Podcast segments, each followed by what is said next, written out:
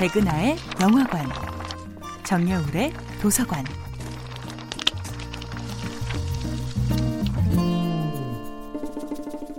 안녕하세요.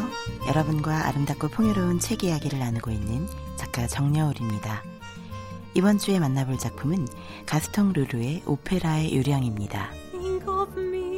내 모든 것을 다 준 그 사람이 내가 준 모든 것을 살뜰히 챙겨서 다 받아낸 뒤 다른 사랑을 찾아 훌쩍 떠나버린다면 어떨까요? 그 억울함은, 그 끔찍한 고통은 어떻게 견뎌낼 수 있을까요?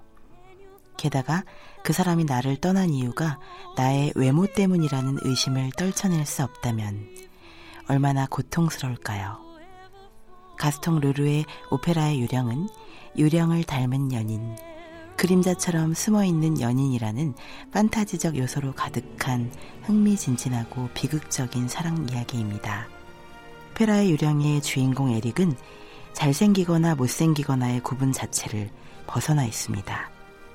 그는 너무도 끔찍한 외모 때문에 한 번도 정상적인 사회생활을 하지 못합니다. 부모님조차 그의 얼굴을 한 번도 보지 않기 위해 가면을 사줬을 정도입니다. 에릭은 프랑스 파리의 거대한 오페라 극장 지하에서 자신만의 은신처를 마련하여 숨어 살고 있습니다. 사람들은 그를 오페라의 유령이라고 부릅니다. 검은 망토를 걸친 해골의 모습으로만 나타나서 똑같은 자리에서 오페라를 관람하고 불현듯 사라지는 에릭. 오페라의 유령, 그가 사랑하는 여인은 이 오페라 극장의 신인 여가수 크리스틴입니다. 처음에 에릭은 크리스틴에게 목소리로 다가갑니다. 신은 그에게 아름다운 외모 대신 천상의 목소리를 주셨습니다. 그는 누구든 압도될 수밖에 없는 그 아름다운 목소리로 노래를 불러서 크리스틴의 마음을 사로잡는 데 성공합니다. 아름다운 목소리를 가졌지만 자신의 영혼을 노래에 담는 법을 알지 못했던 크리스틴은 에릭의 멘토링을 받아서 드디어 최고의 소프라노로 등극합니다.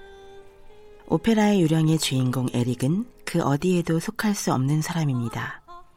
평범한 사람들의 일상적인 삶, 그런 보통의 삶, 보통의 행복을 에릭은 한 번도 누려본 적이 없습니다.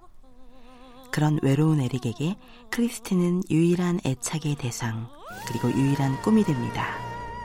정야울의 도서관이었습니다.